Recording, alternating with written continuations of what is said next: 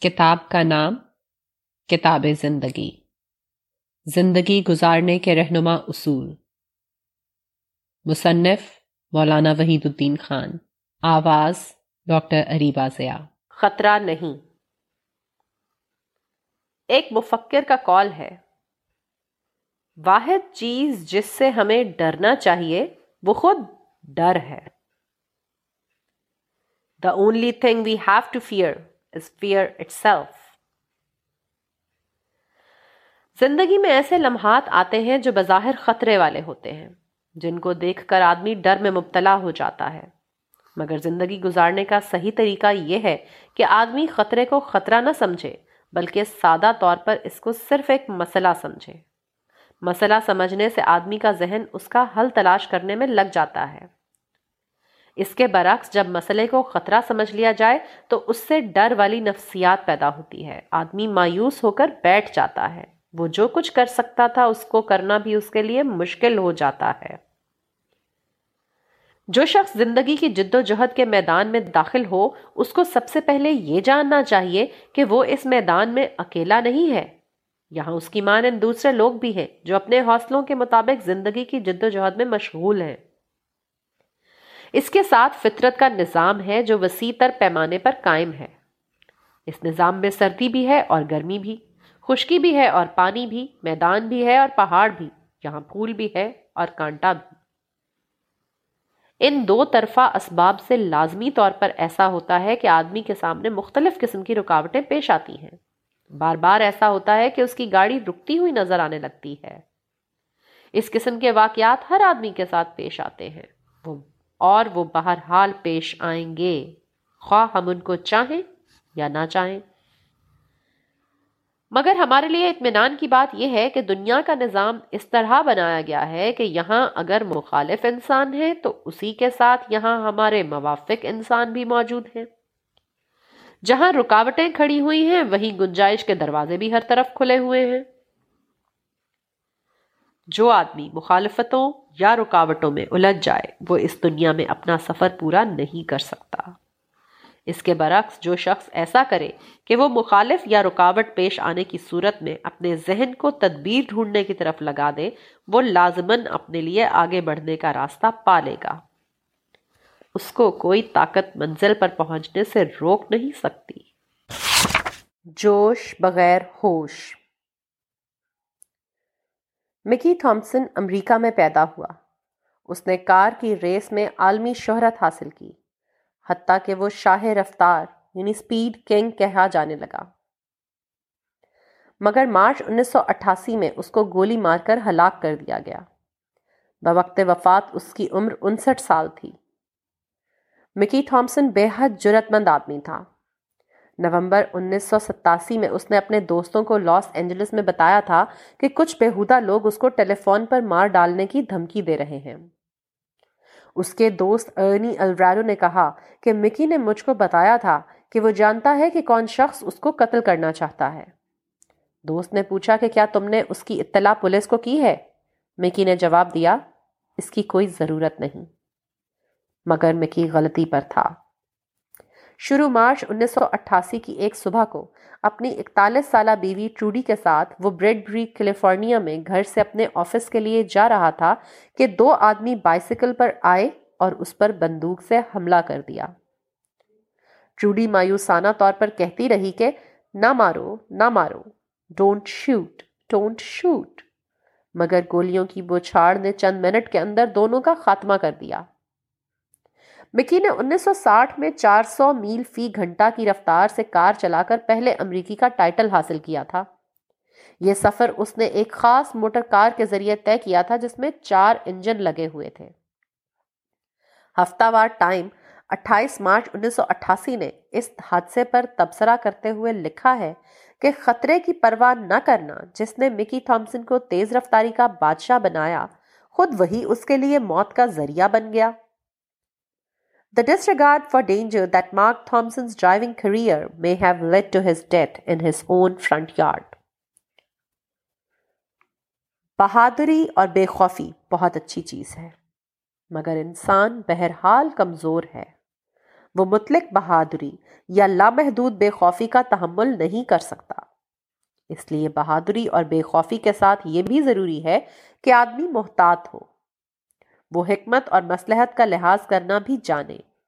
غیر حکیمانہ چھلانگ بھی اتنا ہی غلط ہے جتنا کہ بزدلانہ پسپائی۔ رواجی ذہن۔ ایلس ہووے امریکہ کے مشہور شہر میساچوسٹس کا ایک معمولی کاریگر تھا۔ وہ اٹھارہ سو انیس میں پیدا ہوا اور صرف اڑتالیس سال کی عمر میں اٹھارہ سو اڑسٹھ میں اس کا انتقال ہو گیا۔ مگر اس نے دنیا کو ایک ایسی چیز دی جس نے کپڑے کی تیاری میں ایک انقلاب پیدا کر دیا۔ یہ سلائی کی مشین تھی جو اس نے اٹھارہ سو پینتالیس میں ایجاد کی۔ ایلس ہووے نے جو مشین بنائی، اس کی سوئی میں دھاگا ڈالنے کے لیے ابتدان سوئی کی جڑ کی طرف چھید ہوتا تھا، جیسا کہ عام طور پر ہاتھ کی سوئیوں میں ہوتا ہے۔ ہزاروں برس سے انسان سوئی کی جڑ میں چھید کرتا آ رہا تھا۔ اس لیے ایلس ہووے نے جب سلائی کی مشین تیار کی تو اس میں بھی عام رواج کے مطابق اس نے جڑ کی طرف چھید بنایا۔ اس کی وجہ سے اس کی مشین ٹھیک کام نہیں کرتی تھی۔ شروع میں وہ اپنی مشین سے صرف جوتا سی سکتا تھا۔ کپڑے کی سلائی اس مشین پر ممکن نہ تھی۔ ایلس ہووے ایک عرصے تک اسی ادھیڑ بن میں رہا، مگر اس کی سمجھ میں اس کا کوئی حل نہیں آتا تھا۔ آخر کار اس نے ایک خواب دیکھا۔ اس خواب نے اس کا مسئلہ حل کر دیا۔ اس نے خواب میں دیکھا کہ کسی وحشی قبیلے کے آدمیوں نے اس کو پکڑ لیا ہے اور اس کو حکم دیا ہے کہ وہ چوبیس گھنٹے کے اندر سلائی کی مشین بنا کر تیار کرے، ورنہ اس کو قتل کر دیا جائے گا۔ اس نے کوشش کی، مگر مقررہ مدت میں وہ مشین تیار نہ کر سکا۔ جب وقت پورا ہو گیا تو قبیلے کے لوگ اس کو مارنے کے لیے دوڑ پڑے۔ ان کے ہاتھ میں برچھا تھا۔ ہووے نے غور سے دیکھا تو ہر بچے کی نوک پر ایک سوراخ تھا۔ یہی دیکھتے ہوئے اس کی نیند کھل گئی۔ ہووے کو آغاز مل گیا۔ اس نے برچے کی طرح اپنی سوئی میں بھی نوک کی طرف چھید بنایا اور اس میں دھاگا ڈالا۔ اب مسئلہ حل تھا۔ دھاگے کا چھید اوپر ہونے کی وجہ سے جو مشین کام نہیں کر رہی تھی، وہ نیچے کی طرف چھید بنانے کے بعد بخوبی کام کرنے لگی۔ ہووے کی مشکل یہ تھی کہ وہ رواجی ذہن سے اوپر اٹھ کر سوچ نہیں پاتا تھا۔ وہ سمجھ رہا تھا کہ جو چیز ہزاروں سال سے چلی آ رہی ہے، وہی صحیح ہے۔ جب اس کے لاشعور نے اس کو تصویر کا دوسرا رخ دکھایا، اس وقت وہ معاملے کو سمجھا اور اس کو فوراً حل کر لیا۔ جب آدمی اپنے آپ کو ہمتن کسی کام میں لگا دے، تو وہ اسی طرح کے رازوں کو پا لیتا ہے، جس طرح مذکورہ شخص نے۔ پا لیا۔ کامیابی کی شرط۔ جاپان آج متفقہ طور پر اقتصادی superpower, economic superpower کی حیثیت رکھتا ہے۔ روایتی طور پر فوجی طاقت کسی قوم کو سپر پاور بناتی تھی۔ مگر جاپان نے اپنی مثال سے ثابت کیا کہ اقتصادی ترقی کے ذریعے بھی ایک قوم سپر پاور بن سکتی ہے۔ مزید یہ کہ فوجی طاقت کے بل پر سپر پاور بننے والی قوم ایک حد کے بعد اپنی طاقت کھو دیتی ہے، جبکہ اقتصادی سپر پاور کے لیے اس قسم کی کوئی حد نہیں۔ جاپان اقتصادی سپر پاور کیسے بنا؟ وہ ناروں کی سیاست یا مطالبات کے ہنگاموں کے ذریعے سپر پاور نہیں بنا، بلکہ خاموش عمل کے ذریعے سپر پاور بنا۔ اس خاموش عمل کا اہم ترین جز یہ تھا کہ پہلے اس نے اپنے لیے چھوٹی حیثیت کو تسلیم کیا۔ اس کے بعد اس کو بڑی حیثیت ملی۔ ٹوکیو کے ایک مقیم صحافی مسٹر سبھاش چکرورتی کا ایک جائزہ ٹائمز آف انڈیا ستائیس اپریل انیس سو نوے میں شائع ہوا ہے۔ اس کا ایک جز یہاں قابل نقل ہے۔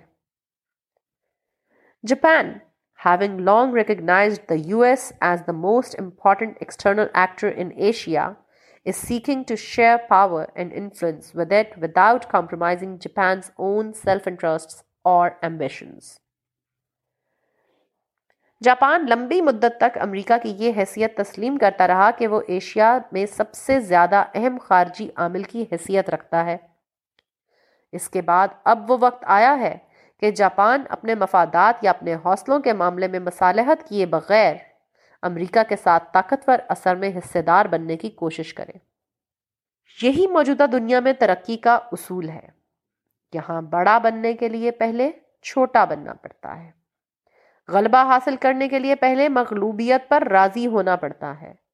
یہاں آگے بڑھنا اس کے لیے مقدر ہے جو آگے بڑھنے سے پہلے پیچھے ہٹنے کے مرحلے کو برداشت کرے۔ اس دنیا میں کھونا پہلے ہے اور پانا اس کے بعد۔ زندگی کا سفر۔ انسان دو قسم کے ہوتے ہیں۔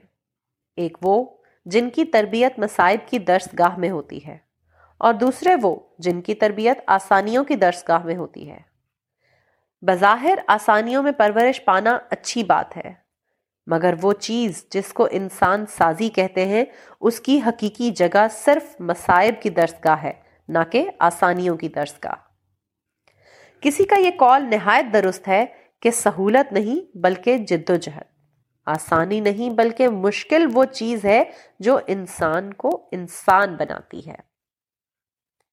It is not ease but effort not facility but difficulty that makes man زندگی کے سیلاب میں بے شمار لوگ مصیبتوں کی زد میں آتے ہیں۔ مگر مشاہدہ بتاتا ہے کہ عام طور پر لوگوں کا انجام دو قسم کا ہوتا ہے۔ ایک وہ لوگ جو مصیبتوں کے مقابلے میں ٹھہر نہیں پاتے اور مایوسی اور دل شکستگی کا شکار ہو کر رہ جاتے ہیں۔ دوسرے وہ جو مضبوط اصاب والے ثابت ہوتے ہیں۔ وہ مصائب کا مقابلہ کرتے ہیں اور آخر کار اپنے لیے ایک زندگی بنانے میں کامیاب ہو جاتے ہیں۔ تاہم دوسرے گروہ کو یہ کامیابی ہمیشہ ایک محرومی کی قیمت پر ملتی ہے۔ مادی تجربات انہیں فکر کے اعتبار سے بھی مادی بنا دیتے ہیں۔ وہ دیکھتے ہیں کہ مادی چیزوں سے محرومی نے انہیں ماحول میں بے قیمت کر دیا تھا اور جب انہوں نے مادی چیزوں کو پا لیا تو اسی ماحول میں وہ دوبارہ قیمت والے ہو گئے۔ اس تجربے کا نتیجہ یہ ہوتا ہے کہ وہ سراسر مادہ پرست انسان بن جاتے ہیں۔ وہ مادی چیزوں کے کھونے کو کھونا سمجھنے لگتے ہیں اور مادی چیزوں کے پانے کو پانا۔ مصیبتوں میں پڑھنے کا اصل فائدہ سبق اور نصیحت ہے۔ مگر یہ فائدہ صرف اس وقت ملتا ہے جبکہ آدمی مصیبتوں کی زد میں آئے مگر وہ ہلاک نہ ہو۔ وہ زندگی کی تلخیوں سے دو چار ہو مگر وہ ان سے اوپر اٹھ کر سوچ سکے۔ مصیبتیں اور تلخیاں اس کے لیے تجربہ ثابت ہوں۔ نہ کہ وہ اس کے ذہن کی معمار بن جائیں دشمن سے سیکھنا۔ انیس سو انچاس میں جاپانیوں نے اپنے یہاں ایک صنعتی سیمینار کیا۔ اس سیمینار میں انہوں نے امریکہ کے ڈاکٹر ایڈورڈ ڈیمنگ کو خصوصی دعوت نامہ بھیج کر بلایا۔ ڈاکٹر ڈیمنگ نے اپنے لیکچر میں اعلیٰ صنعتی پیداوار کا ایک نیا نظریہ پیش کیا۔ یہ کوالٹی کنٹرول کا نظریہ تھا۔ ہندوستان ٹائمز، اٹھائیس دسمبر انیس سو چھیاسی۔ جاپان کے لیے امریکہ کے لوگ دشمن قوم کی حیثیت رکھتے تھے۔ دوسری جنگ عظیم میں امریکہ نے جاپان کو بدترین شکست اور ذلت سے دوچار کیا تھا۔ اس اعتبار سے ہونا یہ چاہیے تھا کہ جاپانیوں کے دل میں امریکہ کے خلاف نفرت کی آگ بھڑکے۔ مگر جاپانیوں نے اپنے آپ کو اس قسم کے منفی جذبات سے اوپر اٹھا لیا۔ یہی وجہ ہے کہ ان کے لیے یہ ممکن ہوا کہ وہ امریکی پروفیسر کو اپنے سیمینار میں بلائیں اور اس کے بتائے ہوئے نسخے پر ٹھنڈے دل سے غور کر کے اس کو دل و جان سے قبول کر لیں۔ جاپانیوں نے امریکی پروفیسر کی بات کو پوری طرح پکڑ لیا۔ انہوں نے اپنے پورے صنعتی نظام کو کوالٹی کنٹرول کے رخ پر چلانا شروع کیا۔ انہوں نے اپنے صنعت کاروں کے سامنے بے نقص یعنی زیرو ڈیفیکٹ کا نشانہ رکھا۔ یعنی ایسی پیداوار مارکیٹ میں لانا جس میں کسی بھی قسم کا کوئی نقص نہ پایا جائے۔ جاپانیوں کی سنجیدگی اور ان کی ڈیڈیکیشن اس بات کا ضامن بن گئی کہ یہ مقصد پوری طرح حاصل ہو۔ جلد ہی ایسا ہوا کہ جاپانیوں کے کارخانے بے نقص سامان تیار کرنے لگے۔ یہاں تک کہ یہ حال ہوا کہ برطانیہ کے ایک دکاندار نے کہا کہ جاپان سے اگر میں ایک ملین کی تعداد میں کوئی سامان منگاؤں تو مجھ کو یقین ہوتا ہے کہ ان میں کوئی ایک چیز بھی نقص والی نہیں ہوگی۔ چنانچہ تمام دنیا میں جاپان کی پیداوار پر صد فیصد بھروسہ کیا جانے لگا۔ اب جاپان کی تجارت بہت زیادہ بڑھ گئی۔ حتیٰ کہ وہ خود امریکہ کے بازار پر چھا گیا، جس کے ایک ماہر کی تحقیق سے اس نے کوالٹی کنٹرول کا مذکورہ نسخہ حاصل کیا تھا۔ اس دنیا میں بڑی کامیابی وہ لوگ حاصل کرتے ہیں جو ہر ایک سے سبق سیکھنے کی کوشش کرے۔ خواہ وہ ان کا دوست ہو یا ان کا دشمن۔ بند ذہن۔ یونانی فلسفی ارستو تین سو چوہتر سے تین سو بائیس قبل مسیح نے لکھا ہے کہ گول دائرہ، معیاری دائرہ ہے اور وہ جیومیٹری کی کامل صورت ہے۔ اس مفروضے کی بنیاد پر ارستو نے کہا کہ فطرت کا ہر کام چونکہ معیاری ہوتا ہے، اس لیے فطرت آسمانی اجرام کو جن دائروں میں گھما رہی ہے، وہ صرف گول دائرہ ہی ہو سکتا ہے۔ ارستو کا یہ نظریہ قدیم زمانے میں تمام لوگوں کے دماغوں پر چھایا ہوا تھا۔ قدیم زمانے میں حیت کے جو نظام بنائے گئے، مثلا بطلموس کا نظام، کوپرنیکس کا نظام، ٹائکوبرا ہے کا نظام، سب میں یہ فرض کیا گیا تھا کہ آسمانی اجرام یعنی نظام شمسی کے سیارے، سب کے سب خلا کے اندر گول دائروں میں گھومتے ہیں۔ جوہینس کیپلر غالباً پہلا شخص ہے جس نے اس کے خلاف سوچا۔ اس نے حساب لگا کر سولہ سو نو میں بتایا کہ مریخ کی گردش سورج کے گرد گول دائرے میں نہیں ہے، بلکہ وہ بیزوی مدار یعنی الیپٹیکل آربٹ میں گھومتا ہے۔ اس نے پیش گوئی کی کہ دوسرے تمام سیارے جو سورج کے گرد گھومتے ہیں، وہ بھی بیزوی شکل ہی میں گھومتے ہیں۔ کپلر کا یہ نظریہ آج ایک ثابت شدہ حقیقت بن گیا ہے۔ قدیم حیت دان دو ہزار سال تک گول دائرے کے تصور میں گم رہے۔ وہ سیاروں کی گردش کے بارے میں دوسری نہج پر سوچ نہ سکے۔ اس کی وجہ ارستو کے نظریے کی عظمت تھی۔ اس نظریے کو انہوں نے بلا بحث ایک مسلمہ حقیقت مان لیا۔ اس بنا پر ان کا ذہن کسی اور انداز میں کام نہیں کر پاتا تھا۔ یہ صرف قدیم زمانے کی بات نہیں، یہ ہر دور کی بات ہے۔ ہر زمانے میں ایسا ہوتا ہے کہ بعض خیالات آدمی کے دماغ پر اتنا زیادہ چھا جاتے ہیں کہ ان سے نکل کر آزادانہ طور پر سوچنا آدمی کے لیے ناممکن ہو جاتا ہے۔ یہ مذہبی دائرے میں بھی ہوتا ہے اور غیر مذہبی دائرے میں بھی۔ یہ بند ذہن ہر قسم کی ترقی کے لیے سب سے بڑی رکاوٹ ہے۔ بلند پروازی جاپان ایئر لائنز کا ایک جہاز، بوئنگ سات چار سات، بارہ اگست انیس سو پچاسی کو ٹوکیو سے اڑا۔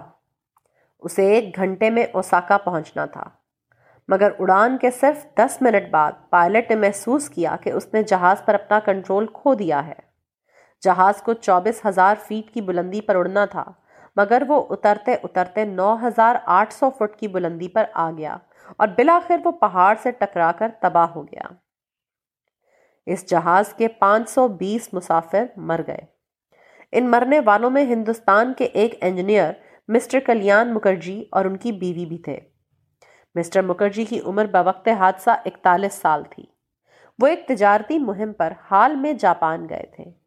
جاپان سے انہوں نے اپنے لڑکے نرنجن مکرجی عمر تیرہ سال کے نام خط لکھا کہ وہ اپنی بیوی کے ساتھ بارہ اگست کو ایک تفریحی سفر یعنی پلیجر ٹرپ پر ٹوکیو سے اوساکا جا رہے ہیں۔ ہندوستان ٹائمز چودہ اگست انیس سو پچاسی۔ جہاز کو بلندی پر اڑانے کا ایک مقصد یہ ہے کہ وہ پہاڑوں یا اونچی عمارتوں سے نہ ٹکرائے۔ مذکورہ جہاز کے لیے چوبیس ہزار فٹ کی بلندی ایک محفوظ بلندی تھی۔ مگر جب اس کے انجن میں خرابی آ گئی تو وہ اس محفوظ بلندی پر قائم نہ رہ سکا۔ وہ اترتے اترتے نو ہزار آٹھ سو فٹ کی بلندی پر آ گیا۔ اب وہ محفوظ بلندی کی سطح پر نہ رہا، چنانچہ وہ پہاڑ سے ٹکرا کر تباہ ہو گیا۔ یہی معاملہ انسانی زندگی کا بھی ہے۔ ہماری زندگی کا سفر بے شمار انسانوں کے درمیان ہوتا ہے۔ اگر ہم اپنے فکر و خیال کے اعتبار سے نچلی سطح پر سفر کریں تو بار بار دوسروں سے ٹکراؤ ہوتا رہے گا۔ اس کا واحد حل یہ ہے کہ آدمی فکر و خیال کے اعتبار سے اپنے آپ کو اتنی بلندی پر پہنچا دے کہ دوسروں سے ٹکراؤ کا امکان ہی اس کے لیے ختم ہو جائے۔ اعراض کا اسلامی اصول آدمی کو یہی بلندی عطا کرتا ہے۔ اعراض اپنی حقیقت کے اعتبار سے این وہی چیز ہے، جس کو بعض مفکرین نے زندگی کے مسئلے کا برتر حل یعنی سپیریئر سلوشن کہا ہے۔ برابر کی سطح پر سفر کرنے میں دوسروں سے ٹکراؤ کا اندیشہ ہوتا ہے۔ اس لیے دانش مند آدمی اپنے سفر کی سطح کو بلند کر لیتا ہے تاکہ دوسروں کے ساتھ اس کا ٹکراؤ نہ پیش آئے۔ اسی برتر حکمت کو اختیار کرنے کا نام اعراض ہے۔ بے دانشی۔ ایک شخص کا کال ہے کہ بیشتر حالات میں آدمی کے لیے سیکنڈ بیسٹ ممکن ہوتا ہے، مگر وہ فرسٹ بیسٹ کو حاصل کرنے کی طرف دوڑتا ہے۔ نتیجہ یہ ہوتا ہے کہ وہ ناممکن کو حاصل کرنے کی ہرس میں ممکن کو بھی کھو دیتا ہے۔ ایک صاحب نے ایک عربی مدرسے میں تعلیم حاصل کی۔ مدرسے سے فراغت کے بعد وہ گاؤں کی مسجد میں معمولی تنخواہ پر امام ہو گئے۔ اس کے بعد ان کی ملاقات ایک بڑے ادارے کے ناظم صاحب سے ہوئی۔ ناظم صاحب نے محسوس کیا کہ ان کے اندر صلاحیت ہے، چنانچہ انہوں نے امام صاحب کو اپنے یہاں بلا لیا۔ جلد ہی انہیں مزید ترقی ہوئی اور وہ ناظم صاحب کے اسسٹنٹ مقرر ہو گئے۔ اب ادارے کے وسیع احاطے میں ان کو رہائش کے لیے ایک صاف ستھرا مکان مل گیا۔ ایک جیپ ان کے استعمال میں رہنے لگی۔ معقول تنخواہ اور دوسری سہولتیں اس کے علاوہ تھیں۔ امام صاحب کو چاہیے تھا کہ وہ اللہ کا شکر کر کے اس پر کانے رہتے، مگر اسسٹنٹ کا عہدہ انہیں سیکنڈ بیسٹ نظر آیا۔ انہوں نے چاہا کہ میں فرسٹ بیسٹ حاصل کروں یعنی خود ناظم صاحب کی سیٹ پر قبضہ کر لوں۔ اس مقصد کے لیے انہوں نے ناظم کے خلاف مختلف قسم کے تقریبی منصوبے بنائے، جس کی تفصیل کا یہاں موقع نہیں۔ خلاصہ یہ کہ جب ناظم صاحب کو ان کے تقریبی منصوبوں کا علم ہوا تو انہوں نے اپنے اثرات سے کام لے کر انہیں ادارے سے نکلوا دیا۔ ان کا سامان باہر سڑک پر پھینک دیا گیا۔ جیپ چھین لی گئی۔ مجبور ہو کر انہیں شہر چھوڑنا پڑا۔ اب وہ دوبارہ گاؤں کی مسجد میں امام بن کر زندگی گزار رہے ہیں۔ مزید یہ کہ مذکورہ معاملے کی وجہ سے ان کی جو بدنامی ہوئی، اس کے بعد کوئی ادارہ انہیں قبول کرنے کے لیے تیار نہیں۔ اس دنیا میں کامیابی کا راز کنات اور شکر گزاری ہے۔ یہی وہ حقیقت ہے جس کو مذکورہ کال میں سیکنڈ بیسٹ سے تعبیر کیا گیا ہے۔ سیکنڈ بیسٹ پر کنات کرنا اپنے آپ کو پیچھے ڈالنا نہیں ہے، یہ دراصل قابل عمل سے آغاز کرنا ہے۔ یہی وجہ ہے کہ جو آدمی پہلے مرحلے میں سیکنڈ بیسٹ پر راضی ہو جائے، وہ بعد کے مرحلے میں فرسٹ بیسٹ تک پہنچ جاتا ہے۔ اور جو شخص اس طرح راضی نہ ہو، وہ سیکنڈ بیسٹ بھی کھو دیتا ہے اور فرسٹ بیسٹ بھی۔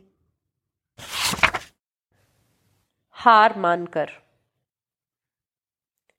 دوسری جنگ عظیم میں جاپان کو امریکہ کے مقابلے میں شکست ہوئی۔ اس کے بعد اپریل انیس سو پینتالیس میں امریکی فوجیں جاپان میں اتر گئیں۔ جنرل ڈگلس مک آرتھر امریکہ کی طرف سے جاپان کے سپریم کمانڈر مقرر ہوئے۔ جو انیس سو اکاون تک وہاں رہے۔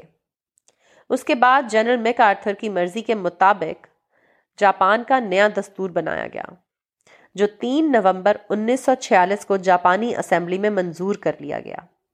اس دستور کے تحت شہنشاہ جاپان کی حیثیت گھٹا کر اس کو علامتی حکمران یعنی سمبل آف دا اسٹیٹ کا درجہ دے دیا گیا۔ دستور کی دفعہ نو کے تحت جاپانی قوم نے عہد کیا کہ وہ کبھی بھی نہ زمینی بری یا ہوائی فوج رکھے گی اور نہ کسی قسم کی اور کوئی جنگی تیاری کرے گی۔ Land, sea and air forces, as well as other war potential, will never be maintained. یہ دستور بظاہر جاپان کی مستقل قومی موت کے ہم مانی تھا، مگر جاپان کے لیڈروں نے دور اندیشی سے کام لیتے ہوئے اس کو مکمل طور پر منظور کر لیا۔ کیونکہ انہوں نے دیکھا کہ یہ دستور اگرچہ فوجی اور سیاسی اعتبار سے جاپان کے لیے اقدام کا راستہ بند کر رہا ہے، مگر اس کے باوجود ان کے لیے سائنس اور صنعت میں اقدام کا راستہ پوری طرح کھلا ہوا ہے۔ جاپان کی قوم جنگی اور سیاسی ٹکراؤ کے میدان سے واپس آ کر علم اور صنعت کے میدان میں باقی ماندہ مواقع کو استعمال کرنے لگی۔ یہاں تک کہ صرف چالیس سال بعد مورخ کو جاپان کے بارے میں یہ الفاظ لکھنے پڑے۔ انیس سو پینتالیس کی دوسری عالمی جنگ میں شکست کھایا ہوا جاپان دوبارہ جنگ کے کھنڈروں سے اٹھ کھڑا ہوا اور دنیا کی ایک عظیم اقتصادی طاقت بن گیا۔ Defeated in World War two nineteen forty five Japan emerged from the ruins of war as one of the major economic powers in the world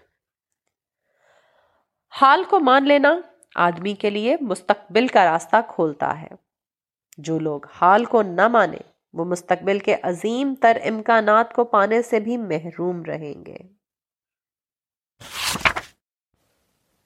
کامیابی کا راز۔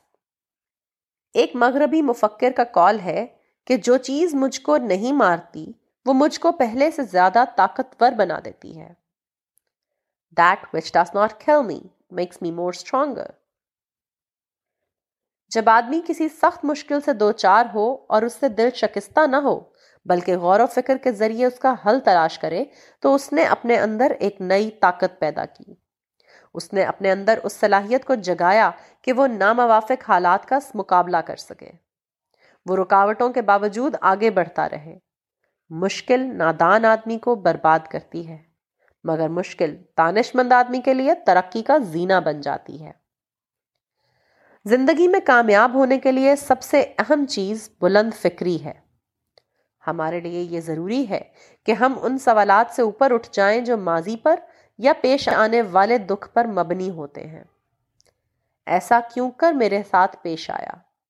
اس سوال کی بجائے آدمی کو ایسی باتوں پر سوچنا چاہیے جو مستقبل کے دروازے کھولنے والے ہوں۔ اب جبکہ یہ پیش آ چکا ہے، مجھے اس کے لیے کیا کرنا چاہیے؟ We need to get over the questions that focus on the past and on the pain. Why did this happen to me?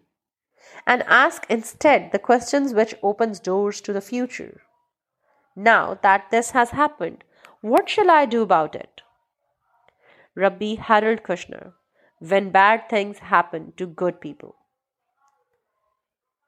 موجودہ دنیا اس ڈھنگ پر بنی ہے کہ یہاں لازمی طور پر ناخوشگوار واقعات پیش آتے ہیں آدمی بار بار مشکلات میں مبتلا ہوتا ہے ایسی حالت میں موجودہ دنیا میں کامیاب زندگی حاصل کرنے کا راز صرف ایک ہے۔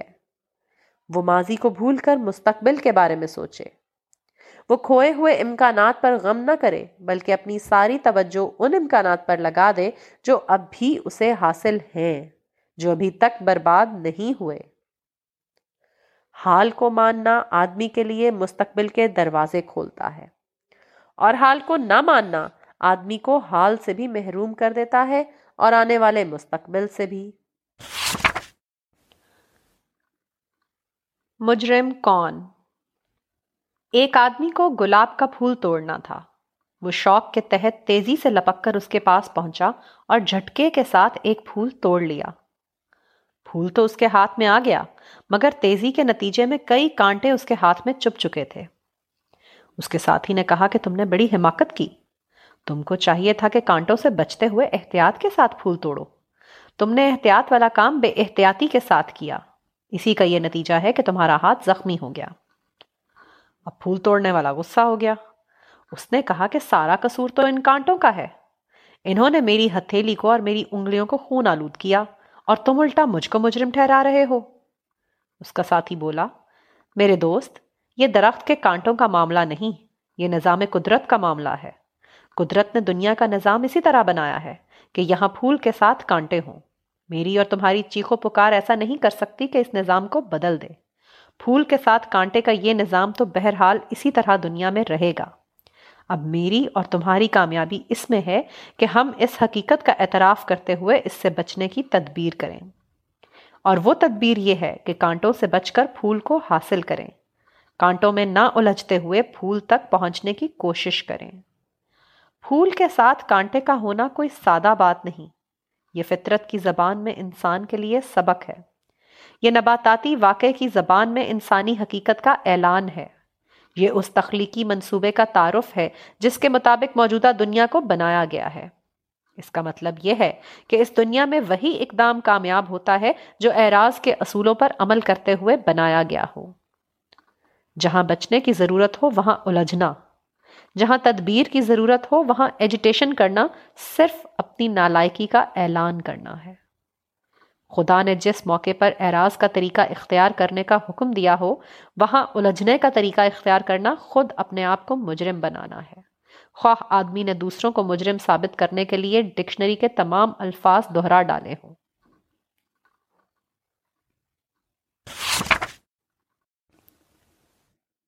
مشکل میں آسانی۔ روایتی طرز کے کولو میں جب گنا ڈالا جاتا ہے تو اس میں دباؤ کم ہوتا ہے اور اس کے بیلن کے درمیان سے گنا صرف ایک بار گزارا جاتا ہے۔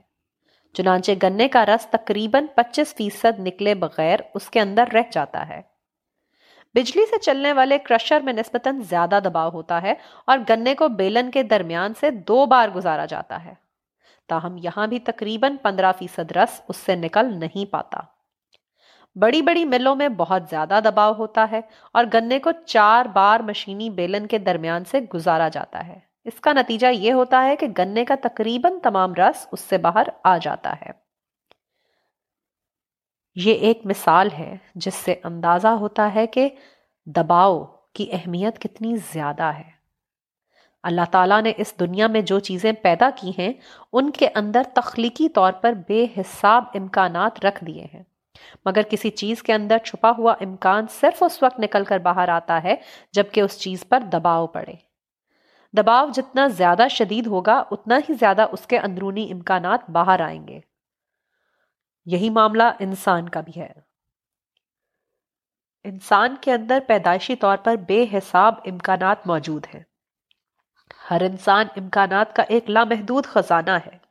معمول کے حالات میں یہ امکانات انسان کے اندر چھپے ہوئے پڑے رہتے ہیں۔ وہ صرف اس وقت ظاہر ہوتے ہیں جبکہ انسان دباؤ کا شکار ہو، جب اس کی شخصیت کو نچوڑنے والے عمل سے گزارا جائے۔ تاریخ میں جن لوگوں نے بھی کوئی بڑی ترقی کی ہے، وہ وہی لوگ تھے جو اپنے ماحول میں دباؤ کے حالات سے دوچار ہوئے، جنہوں نے انما الاسر یسرا کے تخلیقی راز کو جانا۔ جنہوں نے زندگی کے میدان میں اس حوصلے کے ساتھ قدم رکھا کہ وہ اسر کی زمین سے یسر کی فصل اگائیں گے۔ انسانی نگاہ مشکل کو مشکل کے روپ میں دیکھتی ہے۔ ربانی نگاہ وہ ہے جو مشکل کو آسانی کے روپ میں دیکھنے لگے۔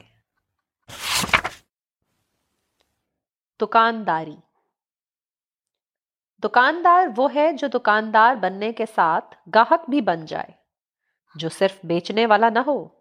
بلکہ اسی کے ساتھ وہ خریدنے والا بھی ہو۔ وہ اپنے آپ کو بھی جانے اور اسی کے ساتھ اپنی دکان پر آنے والے متوقع خریدار کو بھی۔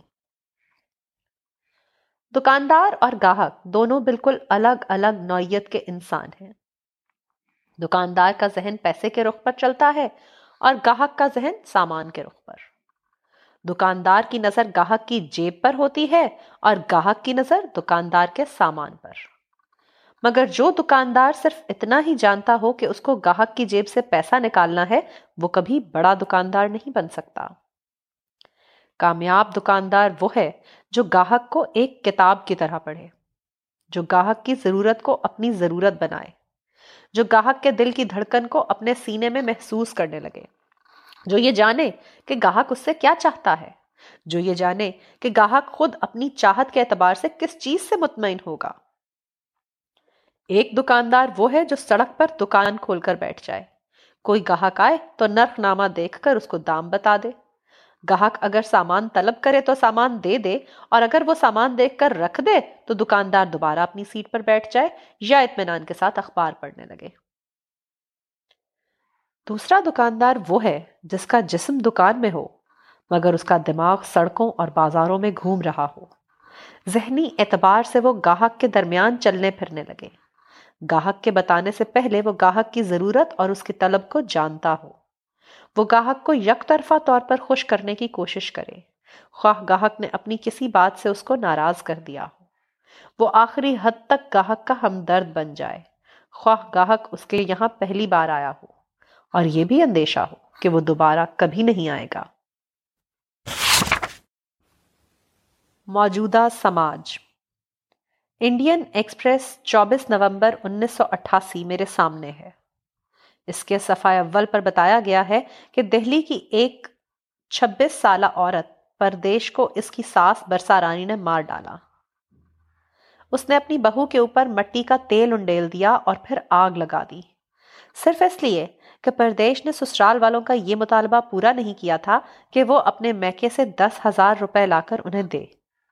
اگلے دن دوبارہ انڈین ایکسپریس پچیس نومبر انیس سو اٹھاسی کے صفحہ اول پر یہ سرخی ہے۔ اندر ڈاوری ویکٹم خبر کے مطابق، دہلی کی چھبیس سالہ عورت اروین رانا کو اس کے سسرال والوں نے مار ڈالا۔ دوبارہ وجہ یہی تھی کہ سسرال والوں کے جہیز کے مطالبے کو اس نے پورا نہیں کیا تھا۔ اس قسم کی خبریں ہر روز اخبارات میں دیکھی جا سکتی ہیں۔ پولیس ان اموات کو جہیز کی موت یعنی ڈاوری ڈیتھس کہتی ہے۔ جہیز کی خاطر موت کے بڑھتے ہوئے واقعات کی بنا پر راجیہ سبھا میں اس کی بابت سوال اٹھایا گیا۔ وزارت داخلہ کے minister of state mister P Chidambaram نے ہندوستان ٹائمز پچیس نومبر انیس سو اٹھاسی کے مطابق جو اعداد و شمار بتائے وہ یہ ہیں۔ انیس سو پچاسی میں نو سو ننانوے موتیں، انیس سو چھیاسی میں ایک ہزار تین سو انیس اموات اور انیس سو ستاسی میں ایک ہزار سات سو چھیاسی اموات۔ ہندوستان کا موجودہ سماج جس وحشت و بربریت کی سطح کو پہنچ چکا ہے، یہ اس کا صرف ایک پہلو ہے۔ اس قسم کے واقعات بتاتے ہیں کہ آج ہم جس سماج میں رہ رہے ہیں، وہ خوخار بھیڑیوں کا سماج ہے، نہ کہ شریف انسانوں کا سماج۔ ایسی حالت میں فرقہ وارانہ فسادات پر چیخ و پکار کرنا یا ان کے خلاف مذمت کے بیانات دینا ایک ایسا فیل ہے جو احمقانہ رد عمل کے سوا کسی اور خانے میں جانے والا نہیں۔